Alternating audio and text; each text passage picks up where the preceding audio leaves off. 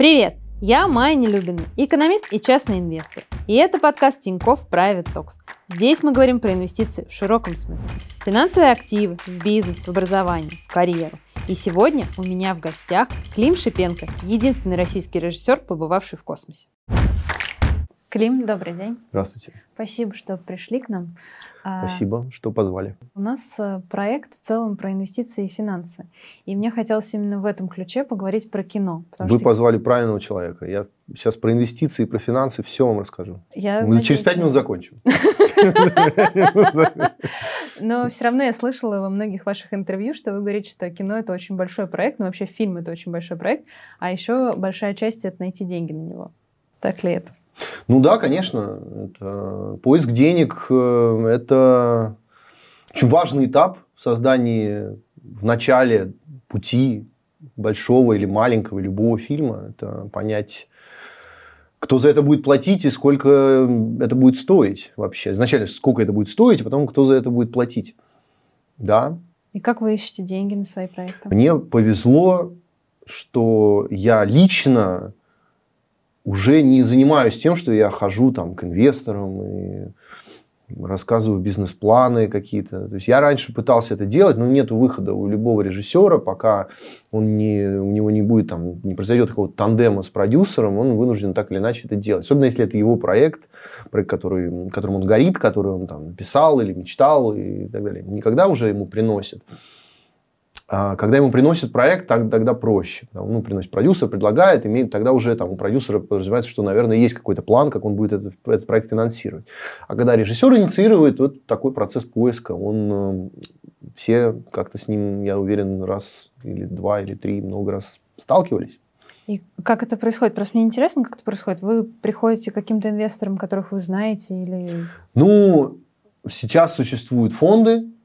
Сейчас фонд кино, фонд Кинопрайм, Министерство культуры, куда можно подать бумаги с описаниями, бюджетами и так далее. И есть большая вероятность, что если все там нормально по бумагам, по бюджетам, и история интересная, и даже если есть шанс, что она еще и окупится и заработает, то есть большой шанс, что они поддержат и профинансируют полностью или частично фильм. Остальные деньги, да, продюсеры ищут. У нас какой-то правильный тандем создался с компанией Yellow Black and White, с Эдуардом Малояном, Денисом Жолинским, Лешей Троцюком и Виталиком Шлепо. Они четверо главные в этой компании.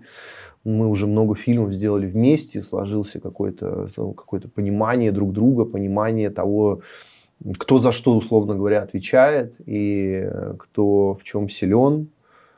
И поэтому сейчас мне дается больше свободы как создателю, как создателю художественного произведения, больше какого-то доверия сейчас. Но это же тоже произошло, да, не, не, тоже не сразу, это по мере, да, того, как эти отношения развивались, происходило, какие-то успехи совместные, которые эти проекты приносили. Поэтому, да, сейчас у меня много творческой свободы, и мне это очень нравится. И продюсеры вот, занимаются больше тем, чтобы упаковать этот фильм вниманием, дальше сделать ему хорошую, так сказать, дальше судьбу. Mm-hmm. Так, это может, и прокатную, и там, дистрибуционную в интернете, и там, фестивальную. Вот. А вы вместе делали фильм «Холоп»? Да. И он очень успешный. Он один из самых, если в рублях считать, кассовый фильм в России. Да, ну да, наверное. три миллиарда рублей он заработал. С чем вы связываете такой успех? Когда такое происходит, нет чего-то одного. Ну, и, и не может быть чего-то просто вот из-за этого. Нет, там все должно как-то правильно сойтись. И, наверное, тут как-то вот в «Холопе» правильно это все сошлось.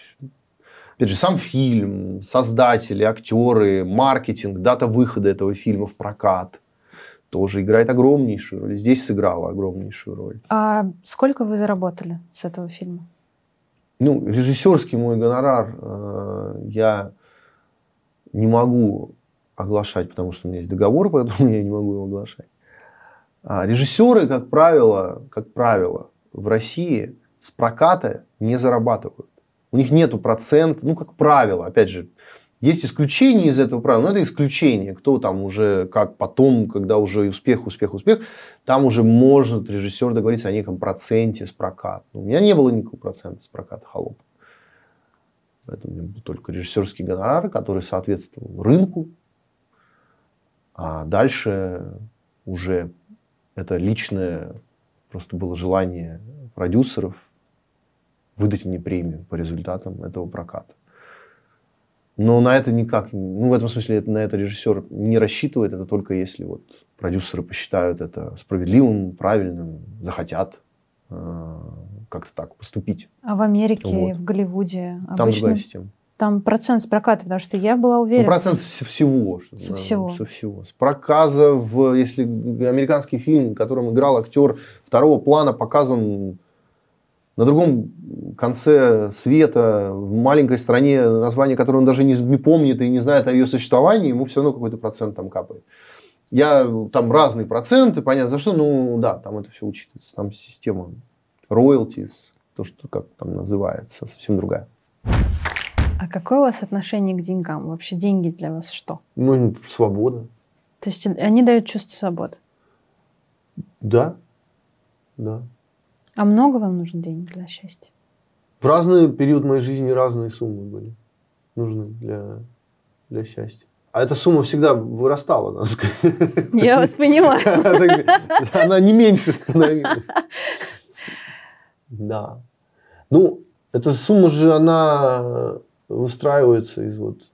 Когда ты всех обеспечил, людей, которые зависят от, от тебя, и дал им все, что надо, и как-то ты чувствуешь, что вроде у тебя все есть. Я не могу сейчас эту сумму назвать, но она, как правило, сейчас, ну, чем больше я обрастал там, людьми, которые от меня зависят, тем эта сумма увеличилась.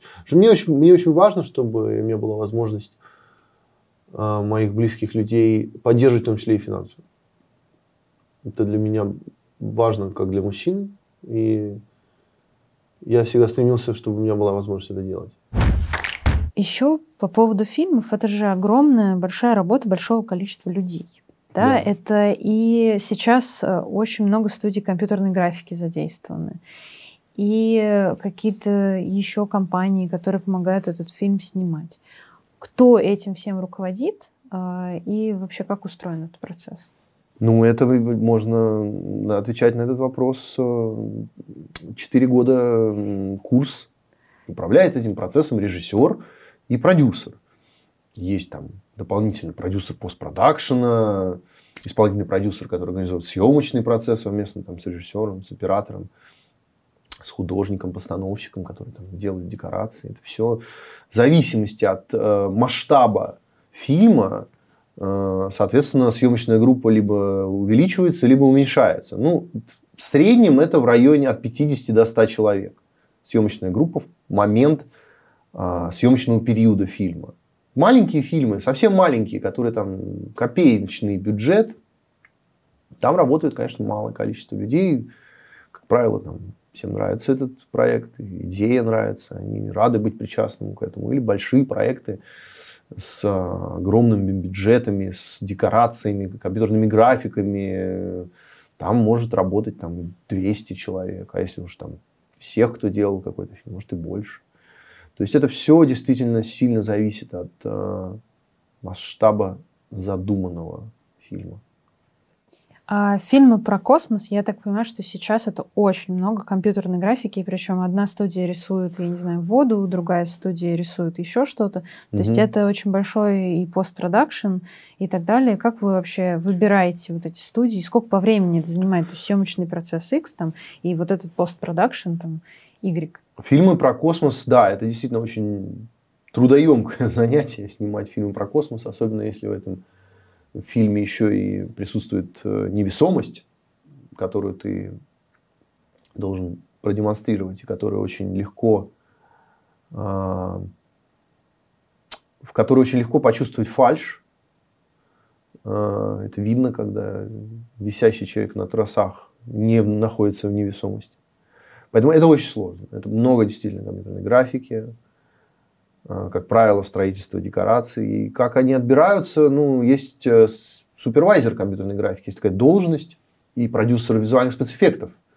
Эти как раз люди занимаются тем, что они раздают эту работу по компьютерной графике разным студиям. Они находятся...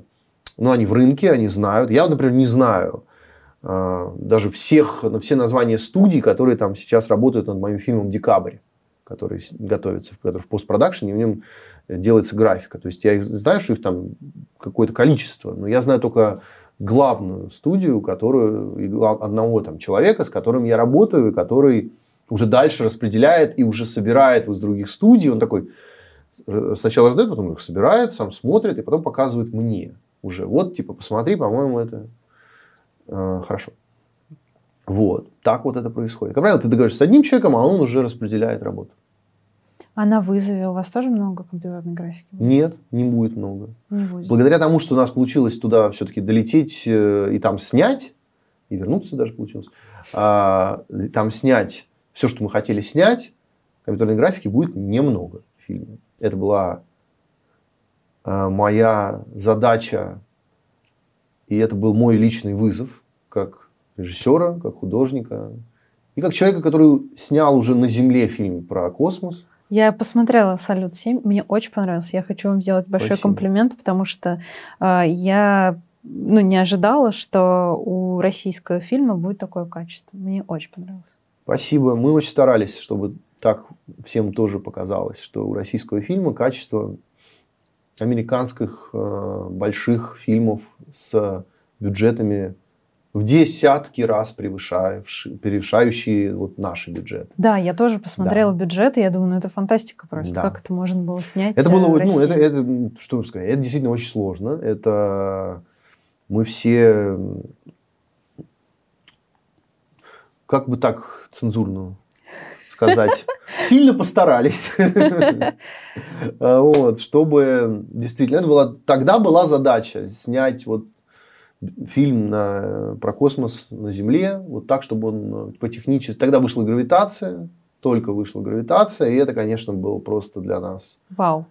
Ну да, ну то есть выходит такой фильм, ты снимаешь, понимаешь, как ты можешь соответствовать этому качеству. «Гравитация» бюджет сто двадцать миллионов долларов. У нас был, по-моему, одиннадцать миллионов. Ну и как бы там видно, у нас мы пытались, чтобы наши одиннадцать были похожи на их сто двадцать. Ну вот, слава богу, что... И во всем мире, да, я слышал это, это было очень приятно. Я показывал «Салют» и в Америке. И американский зритель тоже сказал, что, типа, сколько бюджет? Так, так можно? Так бывает. За эти деньги у нас тут простые фильмы снимаются. Просто там про... Человек ходит туда-сюда по кадру. Столько это стоит. Да, там космические корабли и невесомость. Ну, у нас, конечно, чуть дешевле это все стоит. То есть, конечно, цены... на производство несопоставимые. Ну, хотя компьютерные графики в чем-то сопоставимы, но я имею в виду вообще производственные, да, бюджет. Но, тем не менее, многие вещи стоят так же. И приходилось бы думать, придумывать, изощря... как-то исхитряться. Но все российское кино так и делается. На каком-то умении подковать блоху. Как-то вот здесь придумать, как так обмануть, и вот, чтобы это выглядело... Вау. То есть ты приходишь и говоришь, да, ну мы знаем, ну там, когда думаешь про фильм, ну, наверное, бюджет этого фильма в Голливуде был бы там двести миллионов долларов. Ты говоришь, ну да, у нас тут есть три. Три. А какие, ну, а вы хотите же как за двести? Ну, типа, как правильно. Ну, конечно. И зритель, главное, хочет. Проблема даже не в том, что продюсер там или кто заказчик, а уже зритель, как бы у него есть какая-то планка качества, которая была задана ему. И он ее как-то уже принял как данность. Значит, он понимает, что там, условно говоря, фильм, экшен с космическими там, кораблями должен выглядеть там, не хуже, чем, я не знаю, «Гравитация». Вот. И, и, и как бы, что тут ему скажешь зрителю? Ему же не объяснишь потом, что... Ну, вы знаете, у нас денег было мало. Ну да, понимаете, там «Гравитация», мы все понимаем. Дайте мне сто двадцать минут, я тоже так сниму. Так же не скажешь перед началом фильма? Нет. Да, вот не скажешь. Поэтому ты как бы занимаешься тем, что ты пытаешься этого зрителя, которого планка там, уровня гравитации, не разочаровать. Просто вот тупо не разочаровать. Чтобы он пришел и получил свою дозу экшена, спецэффектов, и она ему показалась на уровне.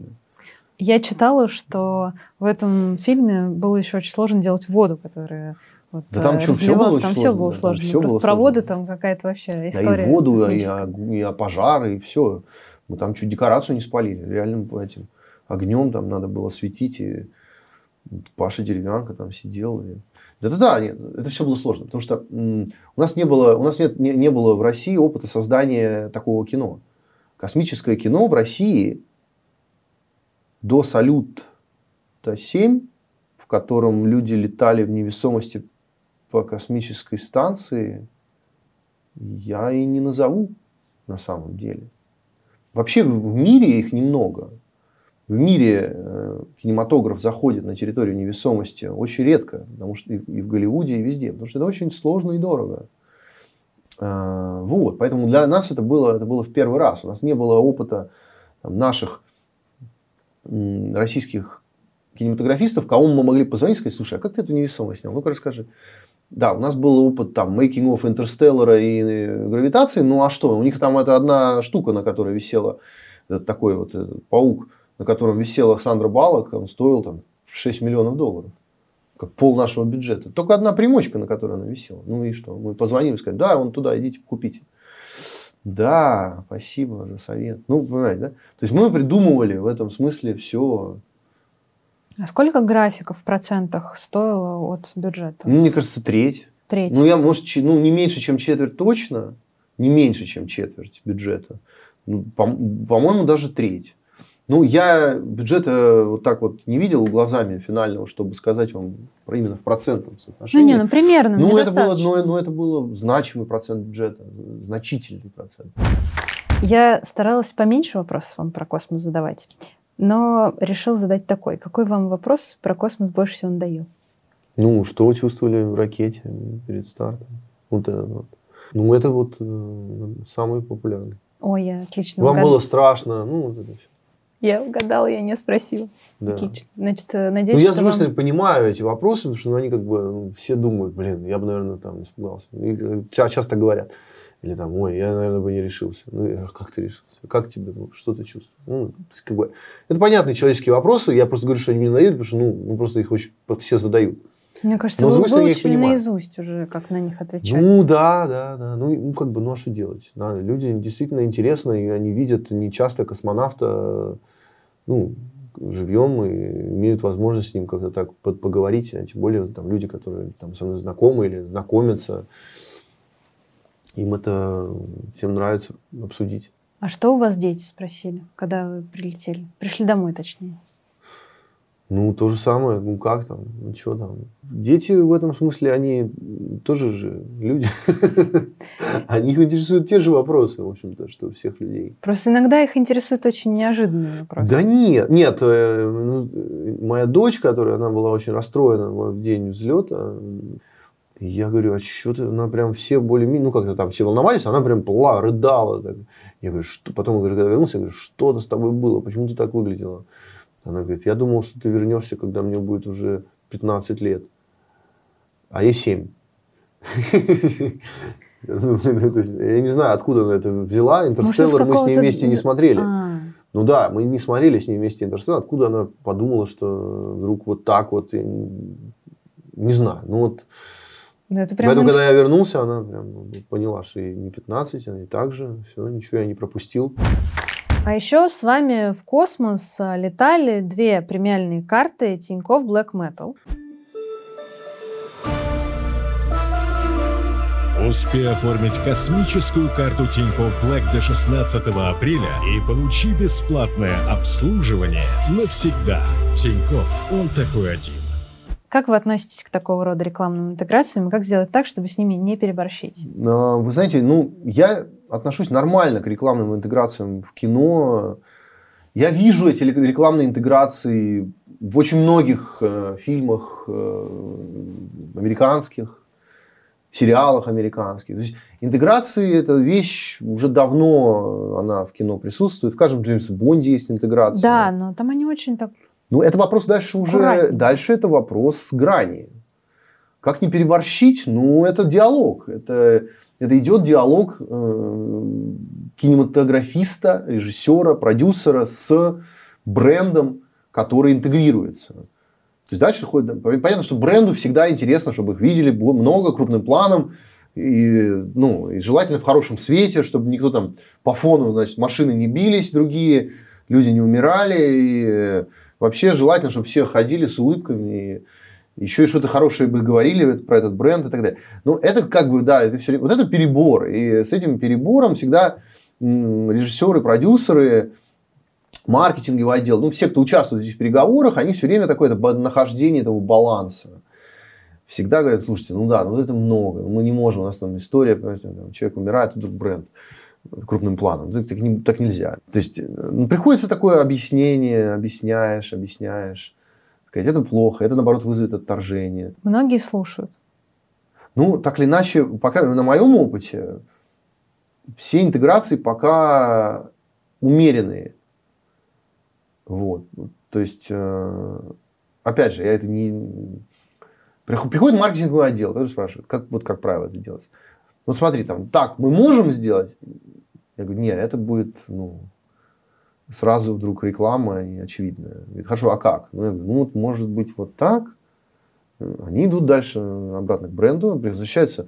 Говорит, ну да, ну вот может так. Ну, вот такой вот вечный такой процесс переговоров такой, что ли. Вот. Ну, слушай, в итоге что-то находится. На моем опыте все время какая-то середина находилась. То есть получалось... Но я вижу, где в фильмах периодически перебор. Вообще просто катастрофа. Но в некоторых. Я не знаю, почему это так происходит. То ли это в какой-то момент режиссер не сказал, что это будет неуместно. Постеснялся. Ну, я не знаю. Вот стеснялся, побоялся. По какой-то причине это не сделал. И тогда бренд, о, ну раз так, то давайте десять секунд логотипа больше, чем главный герой, чтобы был. Ну или надавили, сказали, нам нужны эти деньги, режиссер. В смысле, кто-то ему сказал. Ну, режиссер не сказал, что, блин, ну ребята, ну это же будет палево. Ну, я не знаю, какие там диалоги происходили. Ну, возможно, такие были. Но когда мы видим, это явно, что художник пошел на какой-то серьезный компромисс э- со своей художественной совестью и перешел на территорию вдруг откровенной рекламы, а не кино. Я опять же говорю, я вижу эти бренды, интеграции во многих фильмах, и во многих фильмах, если бы я не знал, что это интеграция, ну, просто какая-то машина. Да. Ну, должен же там этот герой на какой-то машине ездить. Ну, он же, мы же, он же не может без брендовой машины. Таких же нет машин. Нет. То есть, явно какой-то бренд на этой машине был должен. Ну, наверное, это, это. Просто я вижу, что чуть-чуть они как бы это подчеркивают. Такая слишком но... красивая машина. Да, ну как бы вот они сделали чуть-чуть больше акцент. Но это вижу только я, и зритель, мне кажется, этого не видит. Но опять же, ну, вы же знаете, что Джеймс Бонд ездит на Aston Martin. Конечно. Угу. Это что, не случайно. Я понимаю. У них, у них договоры есть. Я понимаю. Ну, вот. ну, ладно, Я, ну, ну красиво, ну, как бы, но это, ну, это все сделано, потом он часто ездит еще на ретро-машине Aston Martin. Да, то есть да, они да. не говорят, слушай, давай вот только на этой, причем нам надо желтую. А, как бы нет, то есть просто договорились о том, что это Aston Martin, и там видно, что это Aston Martin, да, на общем плане, и все, нету логотипа. Хотя бывало там периодически тоже. Но они здесь уже как-то, вот я говорю, органично это. Или там часы, которые он носит. Уже это видно, что это интеграция. Уже все догадываются, что это интеграция. Все догадываются, мне кажется. Но это сделано красиво и с не, не, вкусом, это, и там да, да, да, этого да, да. незаметно. Ну, ну просто считаю, как, по, покуда ты вот так вот в камеру это не тычешь. Да, это нормально. Это у тебя, ну мало, мало его там. Я же вижу, что там рука у него периодически лежит там не так вот, там, да, а вот так. Ну, как бы... Это не случайно. Вы же режиссер, но, вы понимаете, но, что но это случайно. Вижу я. Если бы он вдруг сидит, и мы видим крупный план э, руки, которая там, не знаю, что-то делает, и вот там полкадра занимают часы, например, это уже там вроде такие вещи не, не сильно делают. Поэтому у нас это тоже процесс. Это, кстати же, тоже недавно началось. То есть люди еще тоже учатся, на самом деле, как с этим э, жить. Это, по-моему, началось чуть ли не с «Ночных дозоров». Ну, так, да, так, мне так кажется, явно. Да. да. Ну, так это пятнадцать кажется, лет да. назад, или сколько там, шестнадцать. Ну, короче, ты, Джеймс Бонд это делал уже там, шестидесятых годов, когда появился. Вот, так это, ну, это же тоже вырабатываются отношения с компаниями, с, эти компании Ford, например, студии заключают там договора с автомобильными компаниями, и в, там, в фильмах этой студии, как правило, участвуют вот эти машины. То есть это, ну, опять же, ну как участвуют? Так, просто вот они на них ездят. Все. Это процесс, это взаимоотношения, работа. Мы этому еще тоже в процессе обучения. И хотела перейти на космический туризм. Угу. Virgin Galactic да. продавала билеты в космос по стартовой цене четыреста пятьдесят тысяч долларов за одно место. Так. Это много. Ну, скажем так, для, не знаю, для людей в России точно очень много. Вы бы полетели, если бы у вас были такие деньги? Смотрите, да, давайте э, разберем, что конкретно продает Virgin Galactic. Virgin Galactic, насколько я знаю, про, про тот полет, который пока был один, да. э, не вылетел в космос. Что такое космос? Это сто километров вверх. Э, Ну, соответственно, вот эта планка стокилометровая, как там называется, линия Кармана. Да. А, те, кто вылетают за сто километров, считаются космонавтами. Насколько я помню, Virgin Galactic вылетела, по-моему, на восемьдесят или девяносто километров. То есть они как бы космонавтами не считаются. Потом они вылетели на три минуты. То есть они в невесомости были три минуты. А, дальше вопрос. Ко мне лично, считаю ли это что-то много за три минуты вне космоса? Или нет? Или к зрителям? Я не знаю, надо, кому как. Вы бы за три минуты что-то почувствовали? Ну, это не космос. Я, ну, как бы, ну, наверное, если бы это было для меня... Нет, тут невесомость. Они почувствовали три минуты, но это невесомость от этого падения. То есть, э, по сути, самолет, который имитирует невесомость, вот, которым готовят космонавтов, и нас тоже готовили, который вот так вот десять раз пикирует, и у тебя там двадцать пять секунд невесомости, это, по сути, то же самое. То есть, просто там три минуты. Ну, просто три минуты непрерывной невесомости. В, в этом самолете ты тоже чувствуешь, ну, сколько там, десять по двадцать пять двадцать семь секунд. Ну, почти три минуты. За три минуты невесомости, наверное, четыреста пятьдесят тысяч долларов надороговато. Я слышал, по-моему, двести пятьдесят, нет? четыреста пятьдесят? Ну, вот у меня а, такая ну, информация. Стартовая. Нет, ну, конечно, дороговато, да.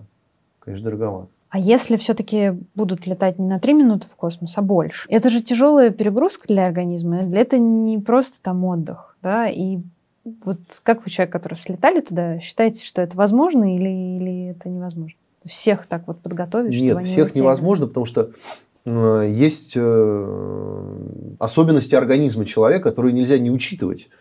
Потому что, конечно, это другая среда. Э, человек там себя чувствует и... живет по-другому, чем на Земле. И этого человека нужно протестировать. Может, вообще это не повредит ли его организму этот полет? Чем занимается Центр подготовки космонавтов? Вот где мы с Юлей проходили подготовку четыре месяца. Перед тем, как мы туда приехали проходить эту подготовку, мы прошли медкомиссию, которая длилась там десять дней.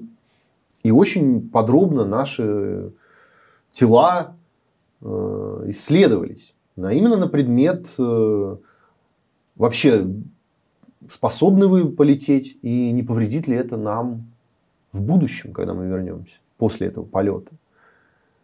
И эта медкомиссия проходила трижды до полета. Раз, потом два, потом три. То есть, этот медицинский кордон, который ты должен преодолеть, э, это важнейший этап к полету. Многие не прошли этот кордон. Многие не прошли, большинство, большинство не прошло. Вот. То есть, они, э, Центр подготовки говорит, дайте нам, если хотите двух человек, чтобы прошли, дайте двадцать. Да, вот двадцать человек приведите, два из них пройдет. Так и было, так случилось. В этом смысле у них уже как-то отработано это. Поэтому даже если ты турист, ну, по крайней мере, так происходит э, в Центре подготовки космонавтов у нас. Может быть, я не знаю, как, как работает SpaceX или Virgin Galactic или Blue Origin Безоса. Я, я, я не знаю, какой там, какой, какой у них кордон медицинский, есть ли он вообще, я не знаю, что там происходит, я не в курсе. Но я знаю, что у нас происходит. У нас происходит, если ты э, миллиардер, для которого сорок миллионов долларов, это нормально для того, чтобы полететь в космос. Ты приходишь на подготовки космонавтов, говоришь, вот, держите, хочу в космос. Если ты не пройдешь эту медкомиссию, они тебя не отправят. Ну, потому что они скажут, ну, ты потом будешь калекой. Ну, тогда, если проходить такую подготовку, на мой взгляд, это правильно, чтобы всех тестировали. Потому что на три минуты в космос это неинтересно. На мой взгляд, это неинтересно лететь. И если ты хочешь реально полететь в космос, может быть, там просто делать какие-то м, частями, там, вот подготовка стоит столько-то, если ты ее проходишь столько-то. Нет, там столько-то. Есть такой, наверное, единственное, в чем там вопрос, там, наверное, там, по-моему, был какой-то случай, я забыл, по-моему, это чуть ли не, он два раза летал, американский турист на наших союзах, кто-то из Microsoft, один из топ-менеджеров, который, по-моему, чуть ли не второй раз сказал, типа, я беру на себя ответственность, все, что со мной случится, это моя личная ответственность. И нормально слетал, все хорошо. То есть, либо так, либо, ну, бери, ну, то, что называется, твой риск. Но там, если тебе станет плохо на станции, то это будет не твой только, не твое только дело, а дело всех. И поэтому там вот будет какой-то, наверное, точно... Если ты не будешь годен там, то не пустят. Да если риск, что по возвращению это что-то может у тебя развиться и так далее, ты можешь сказать, типа, беру, я готов вообще умереть после этого. Пожалуйста, только отправьте. А вот если там что-то случится, я помню, там, мне, мне даже зуб заставили вырвать мудрости, которые у меня там что-то перед полетом, чтобы он там, не дай бог, не воспалился из-за этих перегрузок. Ну, короче, если ты прошел эту медкомиссию, если так, один из вот десяти, который прошел, то дальше все не так сложно. То дальше, да, можешь. Верну нас немножечко сверху вниз. А на заработки режиссера. Это же разовые заработки. И вы знаете, что вы разово получаете большую сумму денег, ну, я надеюсь, что большую, а, и куда-то ее нужно вложить. Вот mm. что вы делаете с этой суммой? Вы как-то инвестируете? У вас есть какие-то помощники? Там не те суммы. Ну, что такое инвестировать? Тебе же надо жить на что-то. Конечно. Ну, вот, вот тогда мы, мы имеем в виду, что вот на этот гонорар надо жить, э, и то, что у тебя остается, инвестировать. Да. Я говорю, что там не так много остается, чтобы эти инвестиции вкладывать в инвестиции.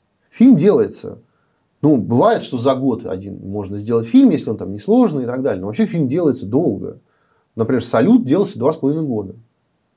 И это, ну, то есть, это не, не рекорды никакие. Там, «Гравитация», чтобы вы знали, там четыре делалось.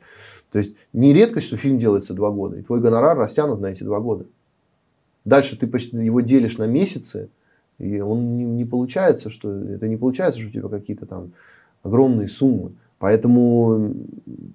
Я думаю, что не так много режиссеров в России, которые, у которых вот остаются деньги на инвестиции в фондовый рынок, если вы про эти инвестиции. Да, ну, там, я не, вы же не говорите про то, что там купить квартиру и в ипотеку, и это как бы инвестиция, нет? Ну, почему? Я даже тоже инвестиция. А, нет, я... ну я имею, я думаю, вы говорите про фондовый рынок. Нет, знаете, я говорю в целом, вам же ну... надо организовать. Я про то, что, понимаете, многие люди, которые привыкли жить на зарплате, да, им очень угу. сложно представить, что ты зарабатываешь какую-то некую сумму, и тебе, ее надо, тебе нельзя ее растранжирить. То есть, фактически, вы понимаете, что это деньги на два года там, вперед, потому что следующий фильм вы тоже еще два года будете делать. Правильно же я понимаю? Да. Вот вы, вы как-то это понимаете, потом mm. вы откладываете какую-то сумму на жизнь, какую-то да. сумму там, на квартиру, условно. Да. Я вот это хотела говорить. Если да, я остается, говорю, вот сумма то, да? остается не такая, чтобы заходить. Ну, с ней можно, конечно, проинвестировать, но это будут такие какие-то заработки не, не, не, несущественные. К сожалению, это так. То есть, как бы это не, не остаются там какие-то... Но я так понимаю, что давным-давно вы пытались инвестировать, правильно? Ну, я пытался, я инвестировал. Я да, сказал до съемок, что я... Когда учился в университете, я в две тысячи втором году, когда только начались вот эти вот э, возможности онлайн-инвестирования, то есть тебе не надо было там, звонить какому-то брокеру, брокер звонил на Нью-Йоркскую биржу, я в Лос-Анджелесе учился, и тогда это было там так. То есть тебе не нужен был брокер, ты мог сделать банковский счет, зайти в интернет, в свой аккаунт, ну, как, в общем, все сейчас, для всех сейчас нормально. Тогда это вот только начиналось, и, собственно, я тогда... Да, я покупал акции на свои кровно заработанные, отложенные деньги, но, вот, будучи студентом, я покупал акции, и это мне тяжело давалось, я плохо спал. Поэтому, да, я плохо спал, я просыпался... Там, за пятнадцать минут до начала этих торгов э, на Нью-Йоркской бирже э, ждал И, короче, каждую перемену я бегал к компьютеру. Тогда еще не было э, этого приложения в смартфоне. Я бегал в библиотеку, значит, к компьютеру, подбегал туда, значит, все это вводил, смотрел за день, думаю, ну, поднялась на два процента. Ну, хорошо. Или опустилась. Блин. Ну, и как бы это так влияло на мое настроение, настроение какое-то, да, ощущение, что я месяц, через два месяца закончил этим заниматься. Два месяца я как-то продержался. Я не помню, что... Да, чуть-чуть я там как-то заработал на чем-то. Вот за эти два месяца там какая-то компания что-то подросла. Другая, как была, там так и осталась. В общем, ничего я толком не заработал. Короче, потом через два месяца я закрыл всю эту, эту лавочку. Потому что, я говорю, это сильно вторглось в мою жизнь. То есть, это не было так. Ну, я инвестил, через два месяца я посмотрел, открыл. То есть, это было прям вот... Как мы сейчас с такой же часто, частотой... Если бы вот тогда было это приложение... Это было бы как, так же часто, как мы в Инстаграм сегодня заходим. В институте я бы бегала точно так же на каждой перемене, смотрела бы и расстраивалась. Но сейчас я спокойно не смотрю. То есть я знаю, Значит, что... у вас есть какая-то сумма денег, которую вы комфортно, без которой, если что, или которая, если упадет на тридцать процентов, вы готовы или можете прожить и без потери качества вашей жизни. Да, но сейчас еще и суммы уменьшились. Я, в принципе, могу начать с десять тысяч рублей инвестировать, просто чтобы разобраться. Наверное, да. Это как... Тогда тоже можно было, кстати. Таким маленьким суммам. Ну да, у меня же не было там каких-то десятков тысяч. Она, у меня было там, может быть, тысячи, полторы долларов, которые у меня там отложились во время учебы, которые я вот решил вот этим поиграться. И я понимал, что, ну, ну если что, так что. Ну, а, как, не знаю, сейчас, сейчас другая ситуация, например. Мне кажется, у многих так. А про учебу в Америке. Вы учились в Лос-Анджелесе, и да. Как так получилось, что вы выбрали именно Америку для обучения? Все очень просто. Я, мне, мне нравился американский кинематограф, когда мне было там, с четырнадцати лет, начиная, когда этим плотно начал заниматься, интересоваться, в смысле, смотреть, и просто, ну... Ну, вот очень простое было решение. Мне нравятся американские фильмы, я хочу там учиться. Все. А сами все делали, поступали или как-то? Ну, я, да, я уехал в школу, и потом там остался в университет. Да, ну, там нету блата в этом смысле. У меня не было никакого блата. А как решили вернуться? Все просто, у меня были, появились идеи для фильмов, которые я хотел снять в России. Вот и все. Так случилось. У меня многое происходит по интуитивно в жизни. Поэтому мне интуитивно казалось, что ну вот уже две истории, там, я хочу снимать, они про Россию, в России, поэтому надо ехать туда. Если бы у меня были истории, которые у меня лежал бы там идеи или сценарии, которые я бы хотел снимать в Америке, я бы остался и бил бы в сторону того, чтобы снять его там. Мне кажется, творческим людям, которые в России родились, да, им легче творить в России. Я не знаю. Возможно, я ошибаюсь. Не знаю. Этот вопрос да, и да, и нет. И в итоге ты набираешь какое-то количество, становишься... Первые фильмы сложно, да, потому что тебе кажется, что ты все-таки про себя снимаешь. И потом ты, когда ты уже получаешь профессию, как там, ты уже понимаешь, что более-менее владеешь, то дальше ты можешь, в принципе, снимать где угодно. А я хотела еще про стриминговые платформы поговорить. Как вам кажется, это заменит кинотеатры или нет? Это очень такой популярный вопрос. Многие подумают, я думаю, что не заменит, но конкуренция серьезная. Особенно это еще влияет на увеличение телевизионных экранов домашних. Мне кажется, что это тоже... Вот это скорее может повлиять. Такие экраны во всю стену, да? Ну да, но мне кажется, что они стали сейчас и доступнее, и ну, технологии, все развивается. То есть, мне кажется, многие, многие люди будут думать, ну, у меня тут и так нормально большой экран. Но в момент похода, момент свиданий, это же не заменит первых. Будет, наверное, очень сильно работать, играть роль маркетинга, который должен будет создавать из фильмов событие такого масштаба, что ты должен будешь как-то понимать, что ты не можешь его пропустить. Ты должен сходить на эту выставку. Ну, и там, прямо сейчас. Прямо вот сегодня, завтра, да. Потому что скоро он не, не будет уже в кинотеатре. Но это работа маркетинга дальше. Дальше маркетингу будет все сложнее и сложнее продавать это людям. И такой неожиданный в конце вопрос. Какой вам жанр из ваших фильмов нравится больше всего? Просто у вас, и я посмотрела, у вас очень много жанров. Вы во многих жанрах. Мне нравятся романтические комедии. Мне нравится этот жанр, он благодарный. Мне, ну, опять же, как бы, мне, мне разные жанры нравятся за, за разное. Но в этом смысле это, сам, это как бы жанр, с которым легче всего жить тебе, когда ты его делаешь. Потому что, ну, драму ты должен так или иначе погружаться, чувства и переживания, и с актерами постоянно говорить об драме, слезах, горе и так далее. А романтическая комедия, это, как правило, это такая легкость, улыбка, любовь и... Кинотеатр. Ну, ну да, это, это благодарный жанр. И, и главное, что ты сразу видишь реакцию зрителя. Потому что, когда он смеется, улыбается в зале, и ты это слышишь и видишь, то сразу ты понимаешь, что это работает. В драме все сидят, ты не понимаешь, нравится ему фильм, ну, не плачет нравится. Иногда. Я иногда да, ну плачу. Или нет, ну, когда плачет, хорошо, но это вот еще надо, знаете, сильно добиться, чтобы заплакали. Я имею в виду, вот человек сидит, смотрит драму, ты не понимаешь, ну, интересно, он думает про инвестиции в этот момент. Ну, понимаете, да, о чем да, я говорю? Да, да. Или это... проверяет приложение. Нет, ну, проверяет приложение, это ладно, понятно. Но вот в этот момент он отключился от фильма, или он, наоборот, настолько погружен, у него лицо практически не меняется.